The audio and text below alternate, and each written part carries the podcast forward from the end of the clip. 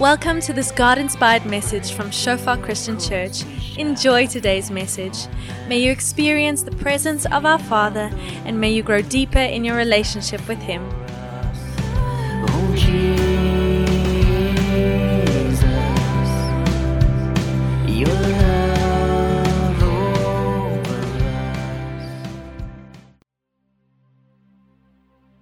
So good being with you again, being here this evening. And those of you visiting, welcome. It's really great having you with us. We really trust that you have already begun to have a good evening experiencing God, and you're going to continue just to experience something of Jesus in your heart and in your life tonight. We started speaking a couple of weeks ago around the fact that God wants to position us to receive. We looked at Peter and John, and um, Peter and John were walking to the gate beautiful, and there's this guy who says, Listen, have you got some money for me? He's a beggar. And Peter and John look at him and, Sorry, silver we don't have, gold, money we don't have. But we've got something else for you. And what we do have, we give to you. Get up and walk. And immediately that person is healed. And we spoke about the fact that we can only give what we've received.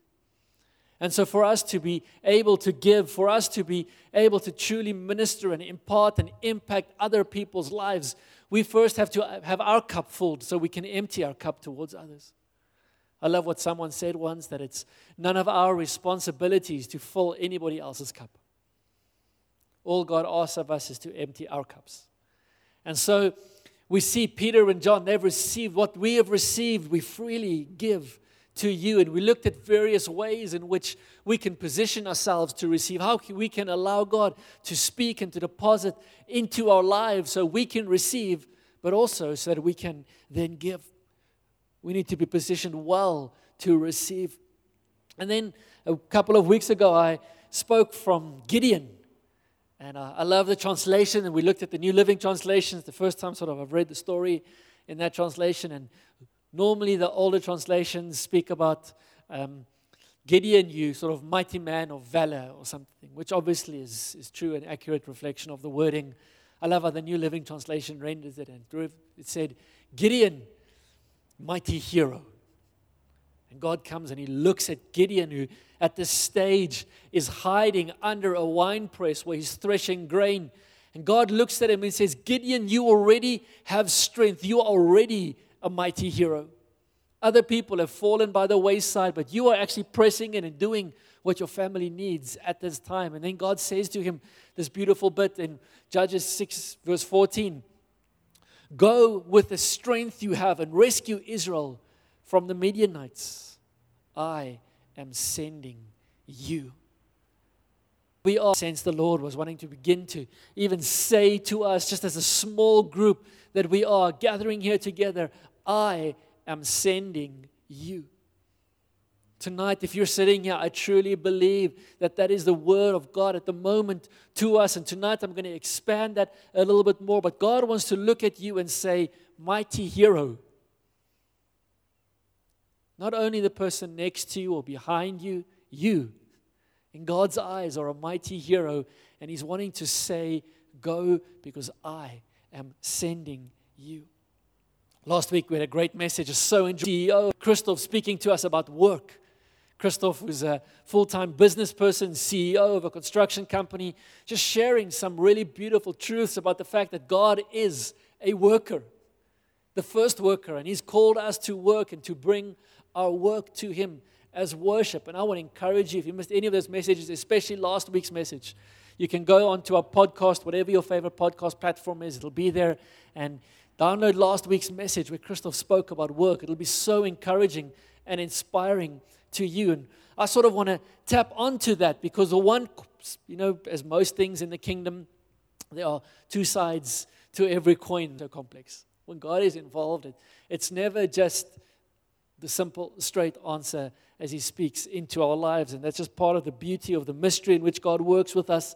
And last week, Christoph spoke about the fact that our work is not only holy and precious before God, but our work brings worship and glory unto Him. And there is a way in which we can work that glorifies God. The fact that when we embrace our work for the benefit of others, that God breathes on that and God is glorified in that. So I want us to sort of continue that thought a little bit. And I see you guys put your chairs back again so nicely after speaking. But you can maybe form those same groups that we had a little bit earlier. Christoph mentioned last week. I want to build on that.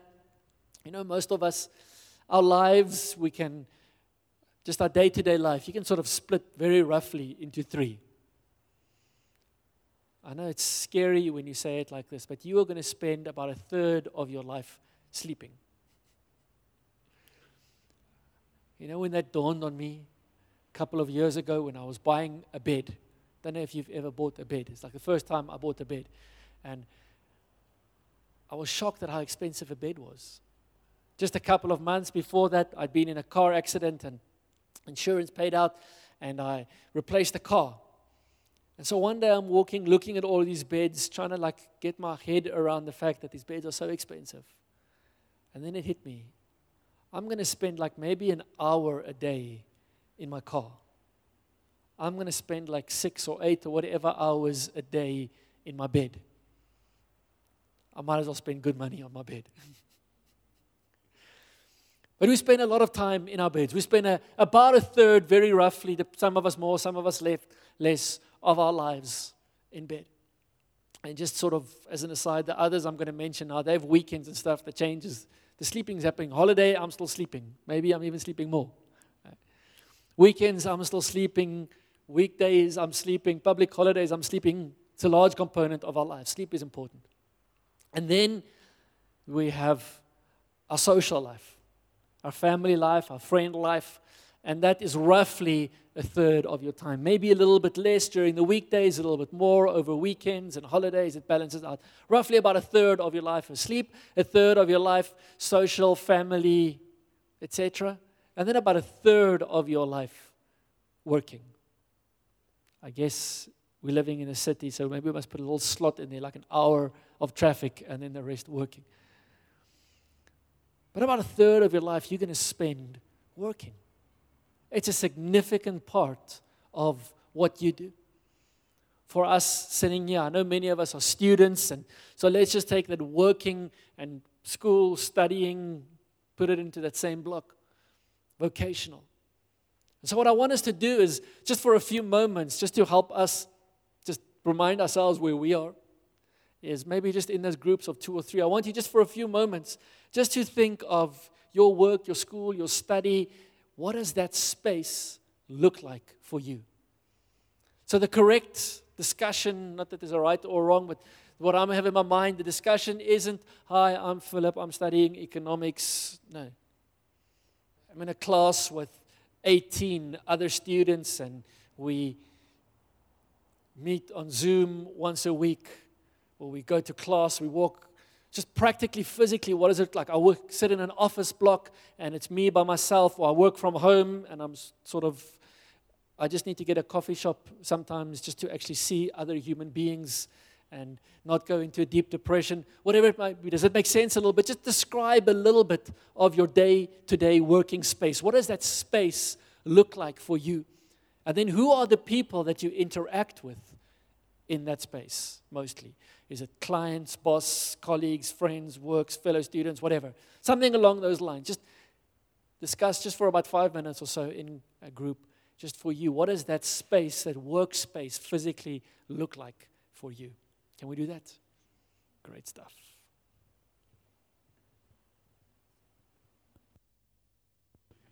And maybe just a tip here is maybe draw someone in that isn't part of your normal conversation because it, it, forces you to phrase it in a way that's a little bit more upfront. If it's your husband or wife, as an example, you can just say, I work at the building. Oh, I know exactly what it is. If it's somebody else, kind of you have to actually spell it out a little bit for them. So draw someone else into your group and then, yeah, carry on. Don't let me interrupt you again.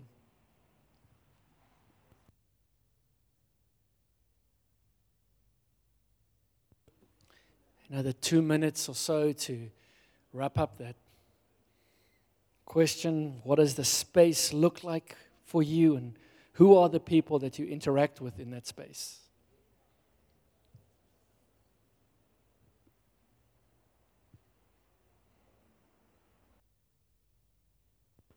Another minute.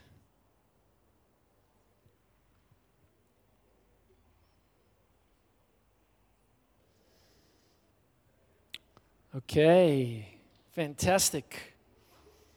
Forced you just to think a little bit about your world as well. And remind yourself tomorrow morning when you get up and you, you go into that world, what is it that you are going to? As I mentioned last week, Christoph helped us on sort of the, the one hand. What is it? Why are we there? What is the reason you are there? Good friend of mine, um, Henny, who's a, a pastor in Johannesburg, he has this saying. He says, Live everywhere as if God sent you there. And tomorrow morning, when you go there, why are you there? As I said, one reason is what Christoph covered with us last week to bring glory just in the excellence of our work, just to embrace work for the benefit of others and how that glorifies and honors God. Another reason, I guess, I've called it the reason you are there tonight. If you want to, you can maybe kind of have a more fun title and maybe call it something along the lines of This Little Light of Mine.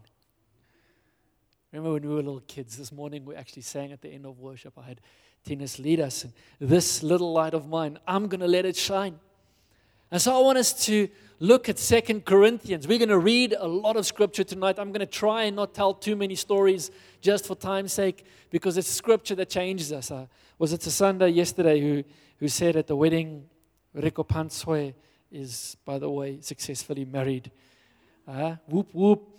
Him and Anya got married last night, and Rico, I mean, Sasanda, who was one of the MCs, um, said something so true. You know, there are going to be two types of stories tonight. Some of them are funny, and some of them are true. Um, and so, stories sometimes are good and they're funny, but the scriptures is true. And so I'm going to try not to tell too many stories tonight just for, for time's sake, but expand a little bit on Second Corinthians. I want us to read the large part of two chapters, starting in chapter 4. And just a little bit of background, what happened in Second Corinthians up to this point largely is Peter, Paul, Paul is writing to the church in Corinth, and he's encouraging them about the difference about what used to be and what is. What used to be is what we call the Old Testament or the Old Covenant. That was a religious dispensation where believers, followers of Yahweh, of God, could not draw near to Him. And he uses examples like Moses, who was at this mountain, and God comes down to the mountain to meet with the people, and only Moses is around, is, is allowed going up on the mountain. Nobody else is even allowed touching the mountain. They should stay far away from the mountain. And as Moses comes down, his face is shining, and there's this light that's upon him because he's been in the presence of God. And then in the new covenant, it is so different. Because in the new covenant, we don't have Moses who goes up on our behalf or the high priest that would go up later on in our behalf. And once a year, the high priest would be able to go to God. In the New Testament, we all get to go to Jesus. In the new covenant, the invitation is for every one of us to enter into his presence. And so he's sort of bringing these, the contrast between these two covenants to, and he's sort of discussing them. And that's sort of where we pick up the idea in Second Corinthians chapter 4. You see, we don't go around preaching about ourselves. We preach that Jesus Christ is Lord. And we ourselves light in the darkness, servants for Jesus' sake. For God, who said, Let there be light in the darkness, has made this light shine in our hearts so we could know the glory of God that is seen in the face of Jesus Christ. We now have this shining light in our hearts, but we ourselves are like fragile clay jars containing this great treasure. This makes it clear that our great power is from God, not from ourselves. When we were kids, not kids, a little bit later on, just as I came to the faith, there was a Christian band called Jars of Clay. I think they're probably still around, but this band who just took this verse, this idea that you and I are just clay pots. Most of us, all of us, I think, this evening, you know, this the queen who recently passed away. One of those people who, for all of our lives, she'd always been there. Perhaps not in our lives, perhaps not in our state, but sort of on the world stage, the queen was always there. And she was one of those people who you could always just count on. The queen is always there. And perhaps in the back of some of our minds, it's this idea that, you know, that this queen is always going to be there.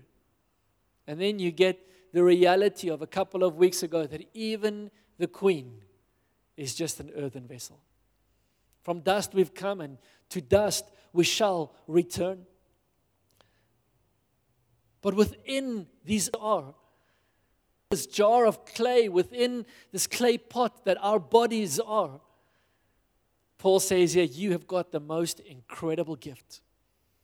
Jesus has turned on the lights. That there is a light that is shining in you. He says here, He has made this light shine in our hearts so we could know the glory of God that is seen in the face of Jesus Christ. We don't have to look at Moses who's been with God, but there is a light shining inside of us that comes from God being within us. He carries on, he says, We now have this light shining in our hearts. We are just these fragile clay jars containing this great treasure. And this makes it clear that our great power is from God not from ourselves. What is our great power? Is that inside of you and me, if we are followers of Jesus, He has connected up the battery, He has plugged it in the plug, He has turned on the switch, and the light is shining.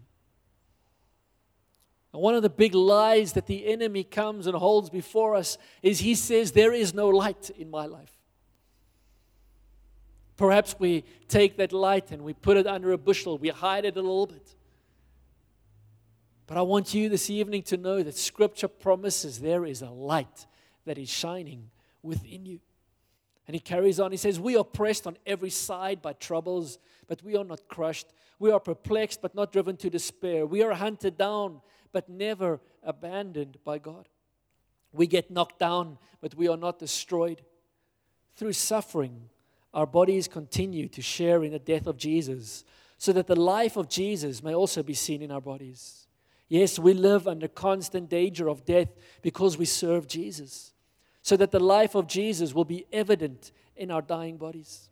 And so we live in the face of death, but this has resulted in eternal life. You're not going to spend too much time on that, except to say that I am eternally thankful that we live in a time where we do not have to fear for our lives every day because we follow Jesus.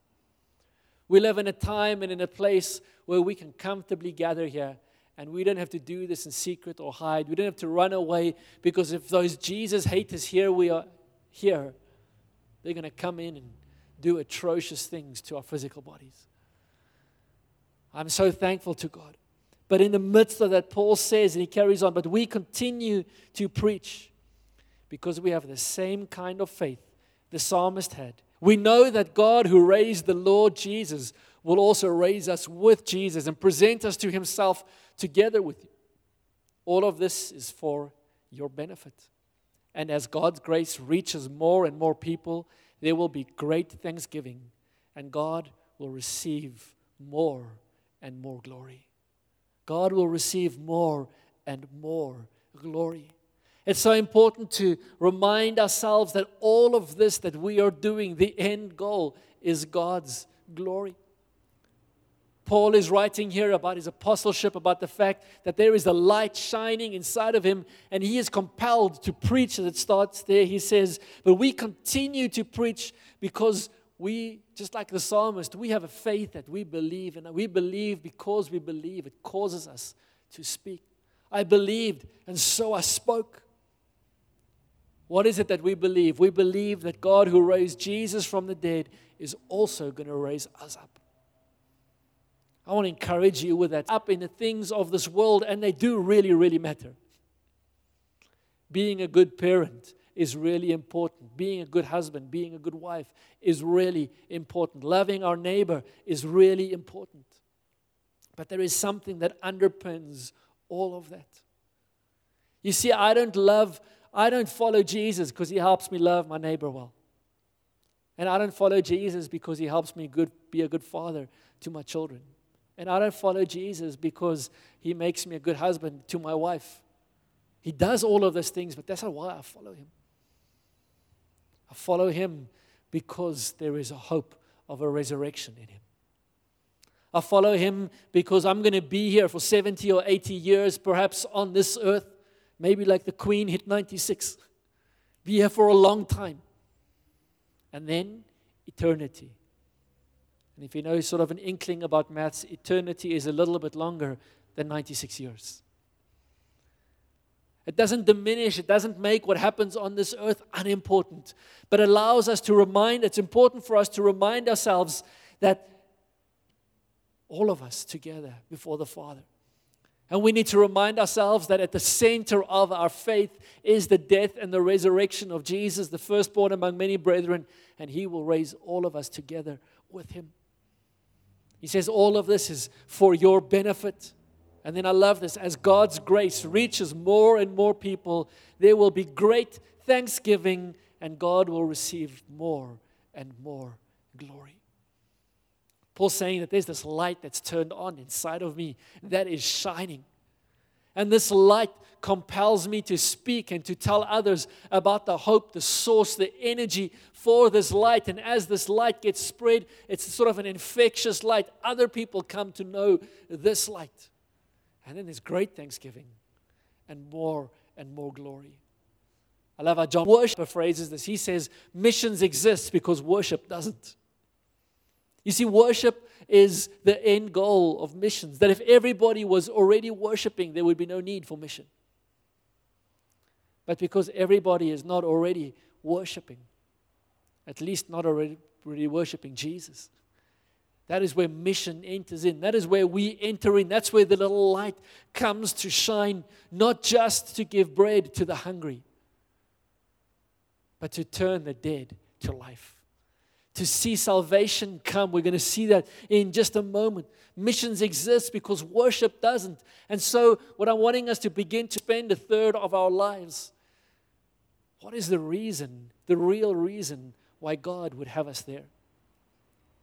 I want to hold before you, it is at least two things. It is at least, as I said, it's not just simple one only thing with God typically in these lines. It is what Christoph said last week, definitely. It is to work, to work well for the benefit of others, for the glory of God. It is also because this little light of mine, I'm going to let it shine. You see, it's for the work and it's for the people. And both of them, in the eyes of God, are important.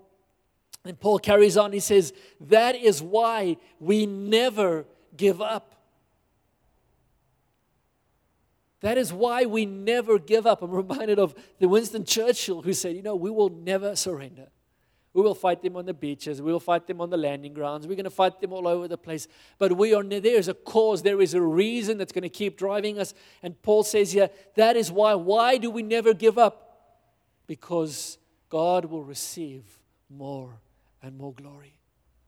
It's the glory of God that encourages us, that invites us, that draws us into Him couple of weeks ago when I spoke about Gideon, I also spoke about that passage where Jesus says in Matthew that if anyone desires to come after me, he must take up his cross. He must deny himself, take up his cross, and follow me. And so many of us, when we read that, we read that as this big, heavy, negative thing that God holds before us.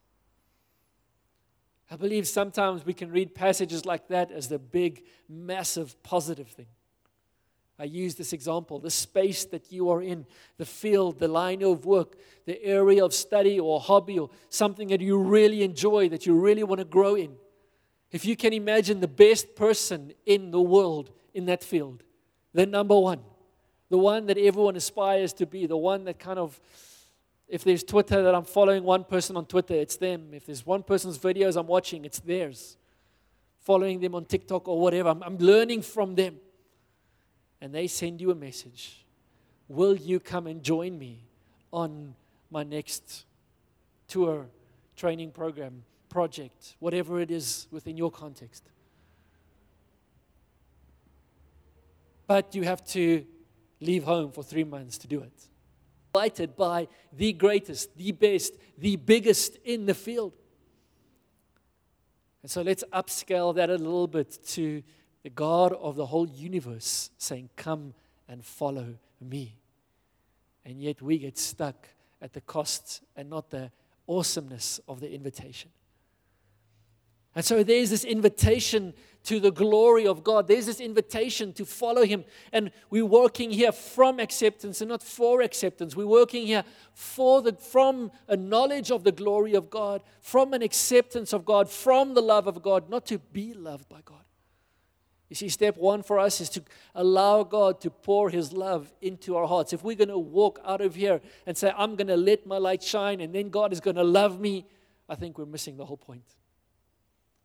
I love what Christoph shared earlier about the prodigal son.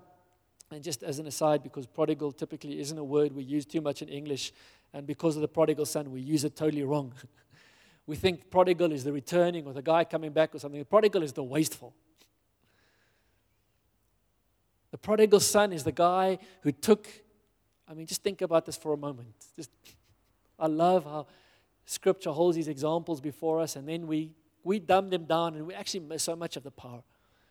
So here's what happens this guy goes to his dad, who is alive. He says, Dad, have you got a will? Dad says, Yes, I've got a will. He says, Dad, am I in, am I in your will? Yes, you're in my will. He says, Okay, give me what I want. What, give me what's coming to me now. That's an offensive conversation right there. He goes to his dad and he says, Dad, that which I'm going to get one day when you die, give it to me now. And the dad, in his grace and in his love, says, Sure. He gives it to the son. The son goes and he blows it. In today's example on prostitutes and on drugs, he goes and absolutely just waste, gambles it all away, and he ends up in the deepest, in a rehab. And he's sitting in that rehab. And he realizes, you know, there are servants in my father's house who are better taken care of than I am here right now. Let me at least just go back as a servant.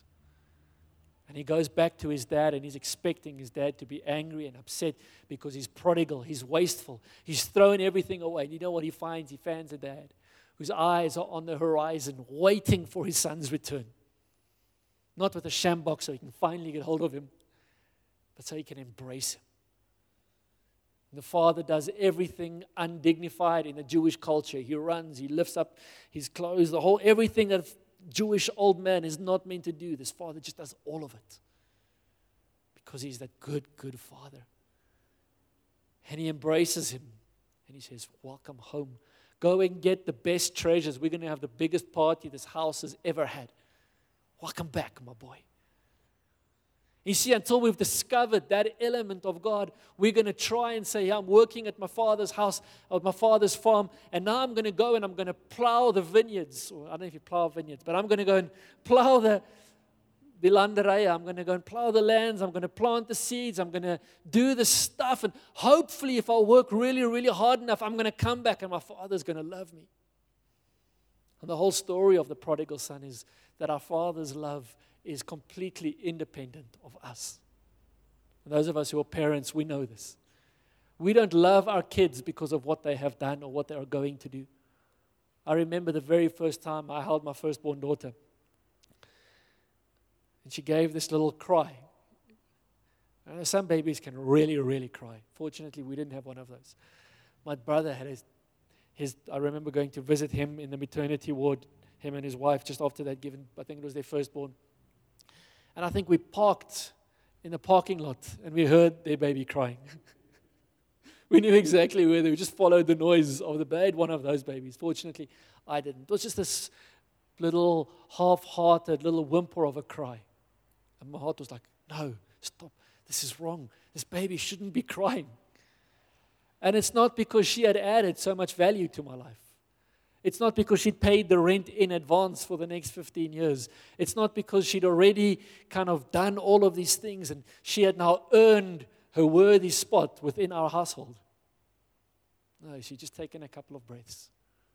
Every parent understands that, that the Father's love draws us. And one of the biggest lies the world wants to hold before us is we need to work for acceptance. We need to work for love. We need to work for approval. and not from acceptance, from love, from approval. You see, the prodigal son, when he went back, I think he worked in his father's house like no one had ever worked in his father's house before.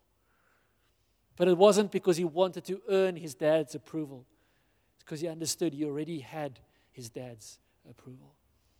And so the idea isn't here to say, go out and let your light shine. And if your light shines long enough, you know, and you, you find a way to have your light shining through load shedding, then like double bonus points for you, then God is going to love you. No. The point is, we come to moments like this and we allow God to pour His love into our hearts. And we go from here knowing because He loves us, we're going to let our light shine. Because He loves us, we're going to, I love the fact we're just a small number of people here, but I want to hazard the guess. Absolutely no way to check this. Absolute thumbs up. But I'm guessing that if we each were to count the people that we were going to have an interaction with in this coming week, we would probably get in the thousands just as a group here. Just a small group of us here. We go into a world, into a city that's broken, that is crying out for wholeness. And a few of us are here and we can be gathered, we can be encouraged, we can receive the word, and then we go out. And we literally, just a small group of us, are in a position to, in some small way, potentially influence thousands of people. That is why we never give up. Though our bodies are dying, our spirits are being renewed every day. For our present troubles are small and won't last very long, yet they produce for us a glory that vastly outweighs them and will last forever. And I love this is Paul writing this. When he says our present troubles are small, I want to encourage you go and read scripture and look at some of his present troubles. If anybody on this earth had present troubles, Paul went through them. He died at least twice. That's quite a big present trouble. And then he'd be raised from the dead and he'd carry on with his ministry. He went through a bunch of stuff. So we don't look at the troubles we can see now. Rather, we fix our gaze on the things that cannot be seen. For the things we see now will soon be gone, but the things we cannot see will last forever. And then we're going to skip just a couple of verses at the beginning of chapter 5. He speaks a little bit more about death and brokenness and hurt and why we carry on and why we push through. And then verse 11, he carries on. He says, Because we understand our fearful responsibility to the Lord. And here, once again, it's not a fearful, oh, shucks, I'm going to get a hiding if I don't do this.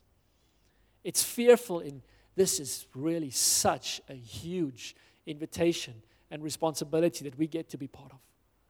This is fearful. This is massive. This is huge. Because we understand, in a sense, the magnitude of the responsibility to the Lord, we work hard to persuade others. God knows we are sincere. And I hope you know this too. Are we commending ourselves to you again? And I love kind of how he uses this phrasing here. I love how he says here. He says, God knows our hearts are sincere, and I hope you know we're sincere. I'm not saying that to make you feel better about this, but I love what he says here. No, I'm giving you a reason to be proud of us so you can answer those who brag about having a spectacular ministry rather than having a sincere heart. My prayer for us as a church that as we grow, I'm trusting God for incredible, spectacular ministry, that we're going to continue to see lives change and transform, people healed, marriages put back together, just restoration and healing in every possible way. The kingdom of God coming right here every time we meet. My prayer is that that would never be our focus and our boast, but that we will always say, God, sincere heart, it was important. Lord, we want to have sincere hearts surrendered to you. I love how Paul says it. I'm giving you an answer because people are going to come and brag about their spectacular ministry. And then you brag about our sincere hearts. That's what he says there. If it seems we are crazy, it's to bring glory to God. So if we're saying a bunch of stuff that doesn't make sense to you, God is being glorified in our craziness. But if we are in our right minds, it is for your benefit. In other words, if what we're saying about this light that is shining in all of us, that God has placed it within us, that we can press through, even through the pain of death if necessary, because there's a light that is shining within us, if that is actually speaking sense, then I want you to know it is for your benefit. Either way, Christ's love controls us. Since we believe that Christ died for all, we also believe that we have all died to our old life. He died for everyone so that those who receive his new life will no longer live for themselves. Instead, they will live for Christ who died and was raised for them. And earlier on in the year, Andres shared with us a whole message just around those few verses. I'm not going to repeat all of that because actually I'm almost done with my intro. Because the passage that I really sense that God wants us just to spend a few moments, not long expounding, just thinking on, is this next bit here. We're going to get to it in a moment, verse 18, but first, verse 16. So we have stopped evaluating others from a human point of view. At one time, we thought of Christ merely from a human point of view. We only looked at what matters to me in this life. I woke up in the morning saying, Jesus, how can I be the best today? How can I get the most? What values the most?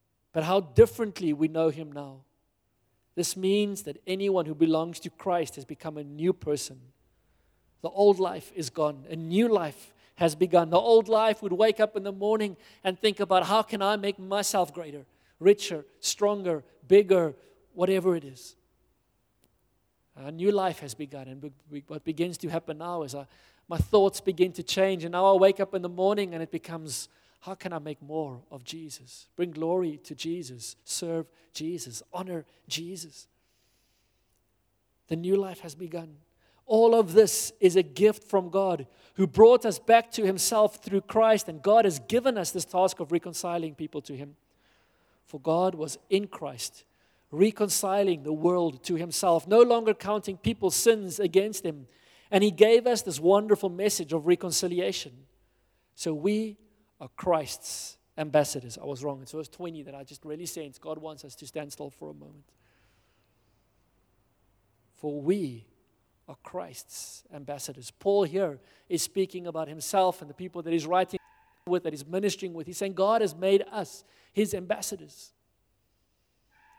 I believe the word of the Lord to us this evening is what we saw earlier from Gideon. God is sending you as his ambassador. I'll stay just around the corner here, and across the road from me is the Madagascar embassy. So if I'm ever in trouble, I just need to take a running start from my house and jump over the wall, and then I land in Madagascar. and you know, there where we stay, a couple of ambassadors and stuff, and the one couple, they like the e-bikes, especially the ladies, so they're kind of cycling with their electronic bikes around the suburb and friendly people love stopping and talking to people. You know it's great just chatting to them just people from a different country different world it's an ambassador and his wife and it's just great talking to them. And when i'm talking to that and to them in that capacity i'm just talking to a neighbor who happens to have a different accent and who cycles around on an electronic bike. But then something weird happens in their lives. You see, there's a, a thing that perhaps happens in the morning where they go to work, where they put on a different hat and they walk into a room. And suddenly, when you're speaking to that ambassador, you're not speaking to just the neighbor anymore.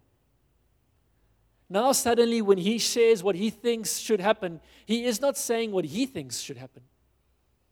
Suddenly, now, when he speaks, he speaks on behalf of the government of a nation. See, now when he speaks, he is representing an entire government. Now, when he speaks, he's giving the formal position of his country around. It's the same person, but he's put on an ambassadorial role. He's put on a different hat. He's taken up an ambassadorial duty. And so let's just bring that back to scripture a little bit. Isn't it a crazy, crazy thought that God would look at you and God would look at me and say, You are my ambassador? And I know some of us, when we hear that, yeah, we think my, my neighbor, maybe my small group facilitator, they can be God's ambassador. If God was looking for an ambassador, that friend of mine, that, that's actually the person who God would use. I sense tonight what the Lord wants to say to you is He wants to use you as His ambassador. In other words, He wants you to walk into situations, perhaps even tomorrow morning when you go to your work, when you go to your class, you're going to wake up and not say, Oh, what does Philip want to say in the situation? But I'm an ambassador wearing a royal robe. And what would my king have done in this situation? What would he have said in this situation? How can I represent the one who has sent me? I honestly believe that God wants us to embrace this ambassadorial role, these duties He holds before us. Watch what He carries on as He says here. Um, we are Christ's ambassadors. God is making His appeal through us. We speak for Christ when we plead. Come back to God, for God made Christ, who never sinned, to be the offering for our sins so that we could be made right with God through Christ as God's partners. So not only are we ambassadors speaking on behalf of God, we are partners with God. Isn't that another crazy, crazy thought? Imagine Elon Musk comes and knocks on your door. He says, Hey, I want you to be my partner. Well, whoa, you got the wrong guy. And here comes God. And he knocks on your heart. He says, I want you to be my partner. He says, We are God's partners. We beg you not to accept this marvelous gift of God's kindness and then ignore it. And obviously, the marvelous gift within context here of God's kindness is His gift of salvation, is the gift of the light that He wants to turn on inside of us. He says, don't accept it and then ignore it. But at the same time, I think what the Spirit is wanting to say to us is not just the gift of salvation, but the gift of ambassadorship and the gift of partnership. He says, don't just accept that gift and ignore it. At just the right time, I heard you. Or for God says, at just the right time, I heard you. On the day of salvation, I helped you. Indeed, the right time is now. Some of us have been saying, I'll wait for the right time before I begin to shine my light at my workplace. I'll begin to wait for the right time before I begin to shine my light with my colleagues, with my friends. I'll wait for the right time. And yes, there is a timing element. We don't want to just run in and be absolutely just obnoxious and rude in the way we do things. But at the same time, I sense God is wanting to say to us, he is sending us as His ambassadors, and now is the time. Indeed, the right time is now. Today is the day of salvation. Not tomorrow, not the day after. Today is the day to start bringing the salvation of Christ. I'm wanting us to think about that space we described just a little bit earlier and ask yourself, what is the real reason why God has put me there? As we think about that, I want us to watch a short video clip. It's quite an old video clip by now, but it's just a great example of, of somebody who understood, had a different, that their work was more than just the work, that God had a different plan with him. And then after that, we'll come back and we're going to pray with one another. Hopefully, this will just encourage and inspire us a little bit about why we do what we do. Thanks, Yaku. I'd say what was missing was the satisfaction.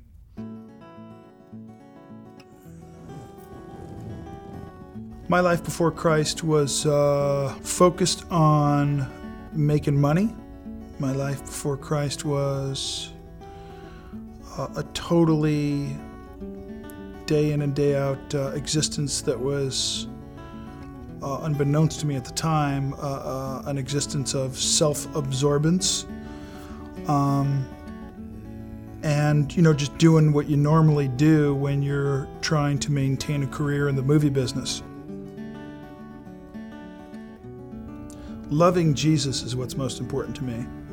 And I, uh, I know that sounds hokey, but it's the truth. My life is God's life in me for Him to do with what He wants. My wife and I were living in Tucson, Arizona about 16 years ago almost, and through the family, we hired this cleaning woman. She's working with us for about two weeks, and my wife kind of notices her singing that she does every day in her work.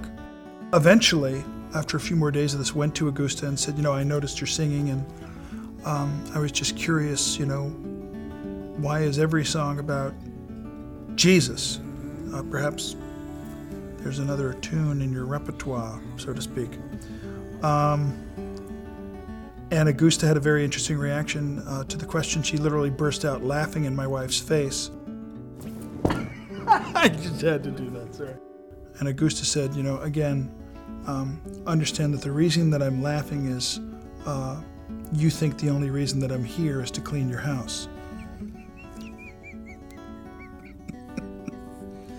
Uh, so my wife, she says, "Honey, um, I, would like to share with you something that Augusta just told me." And I said, "What's that, dear?" And she said, uh, "Well, she just explained to me that the real reason she's here is because in the future, you and I are going to become born again Christians, and at some point after that, we're going to have our own ministry." And I said, "Really?" Hmm at that point in my career, I was making more money than I could ever wildly imagine, and just to to hear uh, that idea vocalized at that point in time was utterly ridiculous.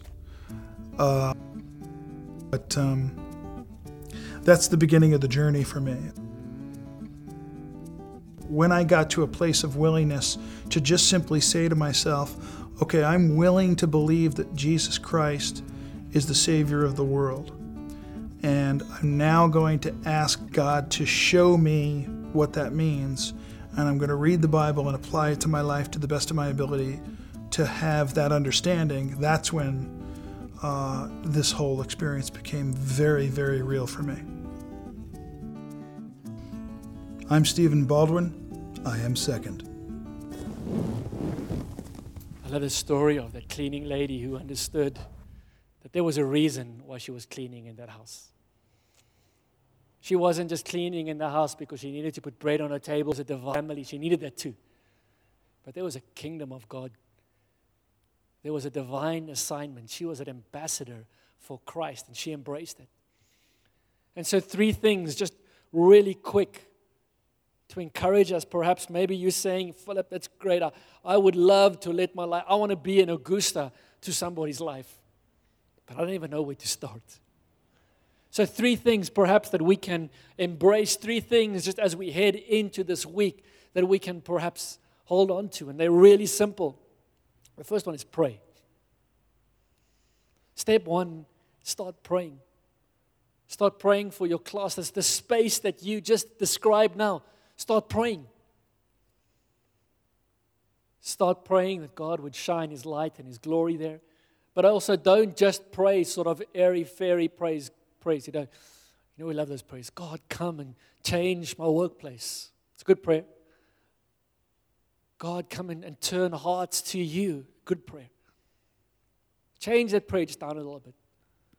God, come and work in John's heart. God, come and work in Mary, who shares the office with me, the prayer in her life. Make this praise, put a face, put a name to the prayer. We love sometimes thinking about mission as mission is all about going to different continents, and it is. We do that. We'll continue to do that. But mission is also sometimes just about going across the corridor.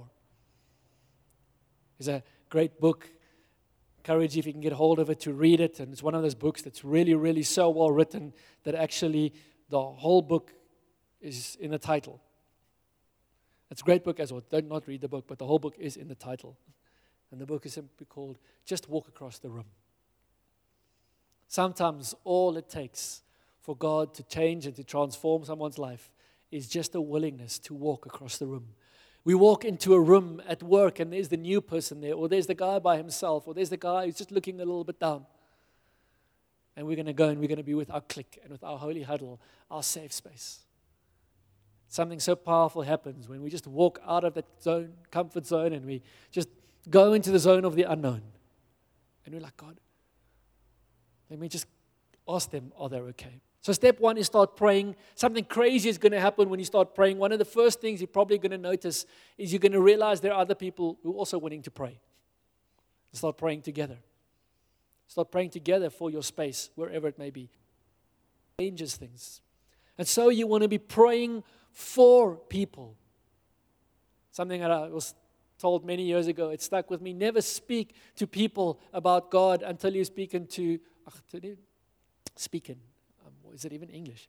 Never speak to people about God until you've spoken to God about those people. Step one is pray for the people. But then pray with the people. Don't just pray for them, actually pray with them. You go and you're having lunch together with a colleague, and maybe it's, oh man, I'm just, I'm struggling. I, I don't, can't figure out how to solve this thing in the project, and it's getting me down a bit. Or my child is sick, or we need to make decisions about which high school to send them to, or whatever. Just life. Take the moment and say, hey, do you mind if I pray with you? You don't have to pray for 72 minutes. Just Make our request be made known to God. Be anxious for nothing, Scripture says, but in all things, with thanksgiving, make our requests known to God. And the peace of God, which surpasses all understanding, will guard our hearts and our minds. Yes, in our lives, but what about their lives? Be willing to pray with people. So, step one is prayer pray for and pray with. Step two is that light you've got, let it shine. That little light of yours. How do we do that?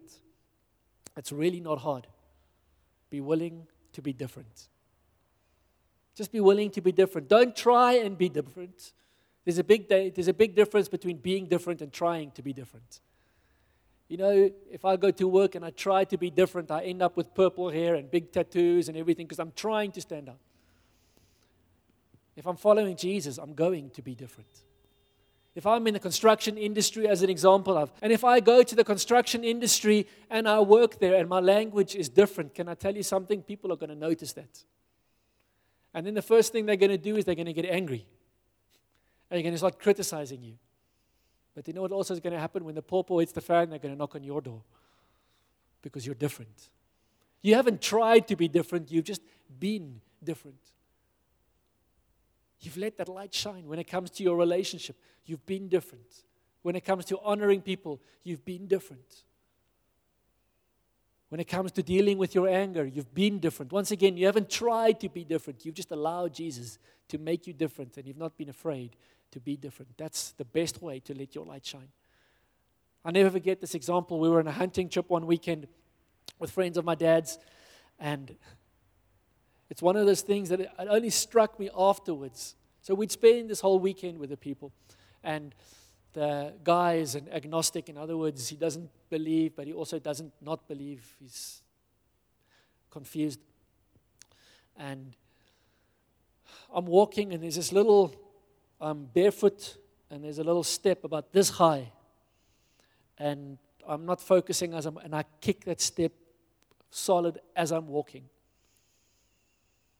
And so that night, when we're sitting around the fire, I think it was at night, I can't remember exact time, but I think it was at night, the guy looks at me and he says, I can see you're a genuine believer because you didn't even swear. Something which I did, it, it, it's just something that God is, I hope, I was like, oh, Hillary, the way I speak. And you know what? It's not something I try to do different. It's not something I hope. I was like, oh, here's an opportunity now to let my light shine. It's just there was a light that is inside of me. And in that moment, it shone, and an unbelieving world far from Christ sees it. Just allow yourself to be different. Don't run away from the fact that God has called you to be different. First point is pray. Pray for and pray with. Secondly, shine the light. Be willing to be different. And thirdly, invite people. I wonder if any of us here have ever been upset at an invitation. You know, even as a believer in residence with unbelieving friends, Hey, we're going to go to this debauch thing. You want to come? No, thanks, I'm going to pass. But I'm not upset or offended that they invited me. Hey, do you want to join me on a weekend or a week's trip to Italy next week? We're going to go skiing in the Alps. It's going to cost you 50,000 Rand. You ready to come? Oh man, I'd love to, but I can't. Can't afford it, but thanks for the invitation. We love being invited, even if we can't go, even if we don't want to go, we still love being invited. Be willing to invite people. Invite them into your world, invite them into your life. But invite them to life changing things. Invite them to a braai with friends. Because you know, something that I've found is weird, and just the way that, you know, when people, most of us, the majority of people in our world that you described, are nominal Christians at best. Some of us are in beautiful environments where the majority of people are actually following Jesus. For most of us, the majority aren't. They're not authentically really committed their lives to pursuing Christ.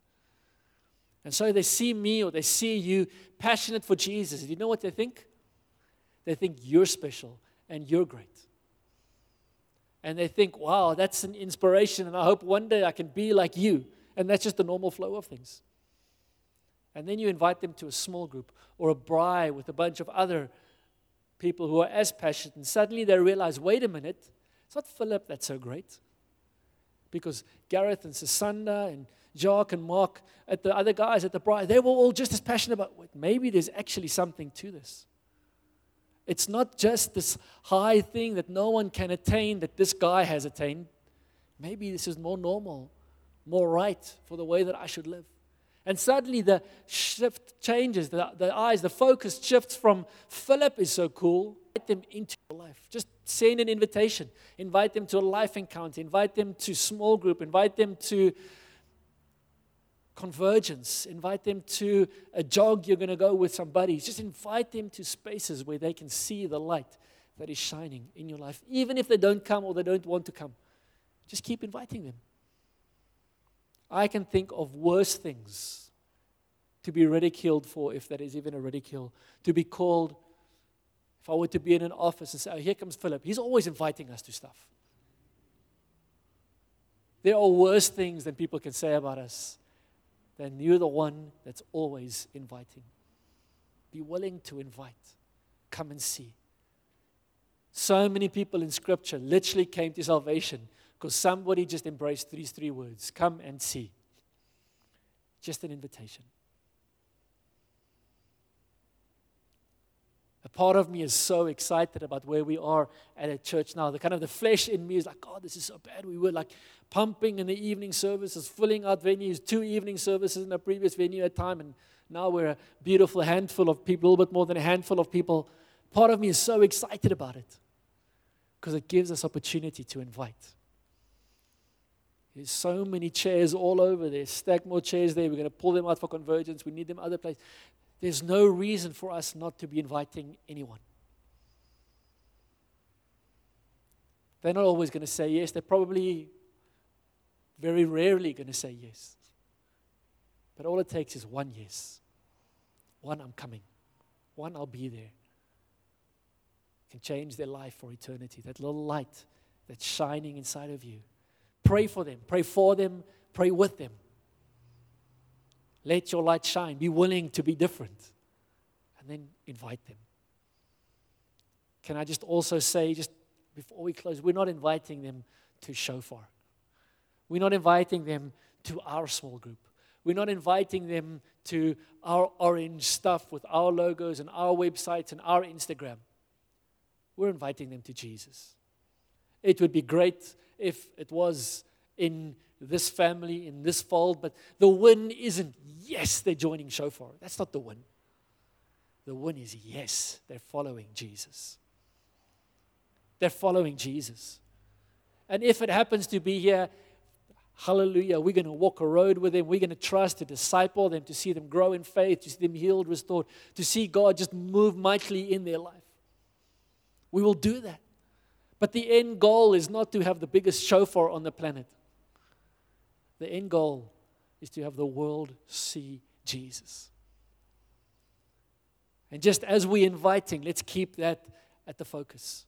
Yes, this is the vehicle we know, we love, we understand. We know God is going to use it. We believe God is going to use it because He's used it so powerfully in our lives. But I hope you hear my heart here. We would love to have this place packed out. But I would much rather love to have a city calling out to Jesus and an empty church than a full church and a city that doesn't know Jesus. It's not either or, but I just, just want to clarify that. What are we inviting them? We're inviting them to Jesus, to know Him, to experience Him, to have that light. I love what Paul says here at the beginning. He says, and so you see, we don't go around preaching about ourselves.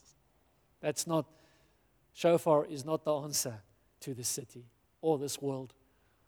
Shofar is not the answer to your brokenness. Jesus is. Jesus might use shofar, but Jesus is the answer. We don't go, we don't go around preaching about ourselves.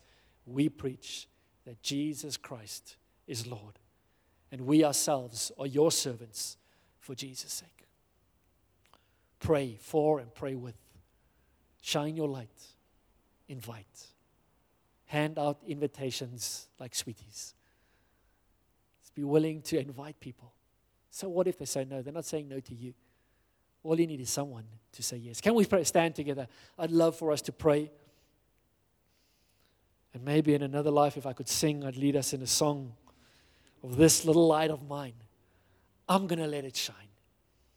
But what if we went into this week, this week, to say, Jesus, this little light of mine? Can we close our eyes together? I want to pray. Jesus, thank you tonight, Lord, that as we gather here, Lord, that it's not just a little light shining in our lives, God, but it's just a shining bright light, Lord God, because we gather together that can change cities and communities, Lord. It is your light. And so, even Jesus, tonight we pray that this little light of mine, Lord, let it shine. God, I pray for every one of us that we may come to know that bright, shining light in our lives so much more, Lord God. Lord, I pray for anyone here tonight, Lord, who has not yet come to the place of just surrender to you, the place of knowing your love, God, of going from here tonight, going from your love, Lord, not going seeking your love. Lord, if any of us are like that prodigal, running around and thinking there are things that we need to do to earn our Father's love, that Jesus, even right now, you come and you flip that switch in our hearts and that we would know we are already loved. We are already loved, Lord. And we work from love and from acceptance and from approval, Lord. I want to ask, perhaps, while our eyes are closed, our heads are bowed, if you're here and what I've been sharing this evening has just really been encouraging you, and something inside of you wants to say, Yes, Jesus, I want to let my light shine. Lord, I've been doing it, but I just want to renew that tomorrow morning when I go to my space, I'm going as an ambassador. I'm receiving the fact that I'm going as one who has been sent by the living God to speak on your behalf, to say what you would say, Jesus, to do what you would do. I want to ask if that's you, just there where you are standing. Don't you want to just raise your hand, just between you and God? Just recommit your life in that context, your space your ministry to God and say, God, tomorrow morning, it's yours. Tuesday morning, it's yours. The rest of October, it's yours. November, it's yours. December, it's yours. 2023 is yours. 24 is yours. 25 is yours. 2030, 2050, it's yours. I want to be like Augusta, who understands that I'm cleaning our house, but that's only my cover. I'm there for a better reason. So, Jesus, I thank you for every one of these raised hands, Lord. I thank you for every one of these lives that are just crying out to see your glory magnified, Lord. God, I just commit them to you that even tomorrow morning as they wake up, that there would be a shift within their spirits, that they would know that they are ambassadors of a, in their mouths. You would put the, your love in their hearts, Lord. You would put their light in their bodies. So, Jesus, I pray that their light would shine brighter than ever, Lord. Lord, that this great treasure that is within their jars of clay would be a treasure that inspires and encourages others, Lord. That they would come bringing hope to the hopeless. God, I pray that there would be grace upon their prayer, that as they begin to pray in their workplace, not only would you send others to pray with them, but they would see you answering those prayers so quickly, Lord. God, that they would shine their light, that they would just be different, not because they're trying to be different, but because you have made them different, Lord. God, I pray for grace on their invitation. I pray for just an awareness, just a, a, boldness, even to invite, to pray for others, to say, Can I pray for you? Just to invite people into sacred spaces where they can meet with you.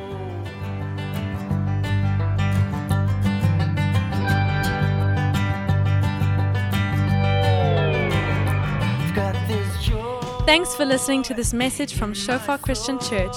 We believe that you enjoyed your time with us, establishing God's kingdom and His glory in your life.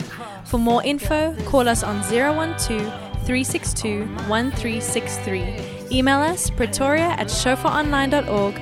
Browse our website www.shofaronline.org or like us on facebook.com forward slash shofar pretoria.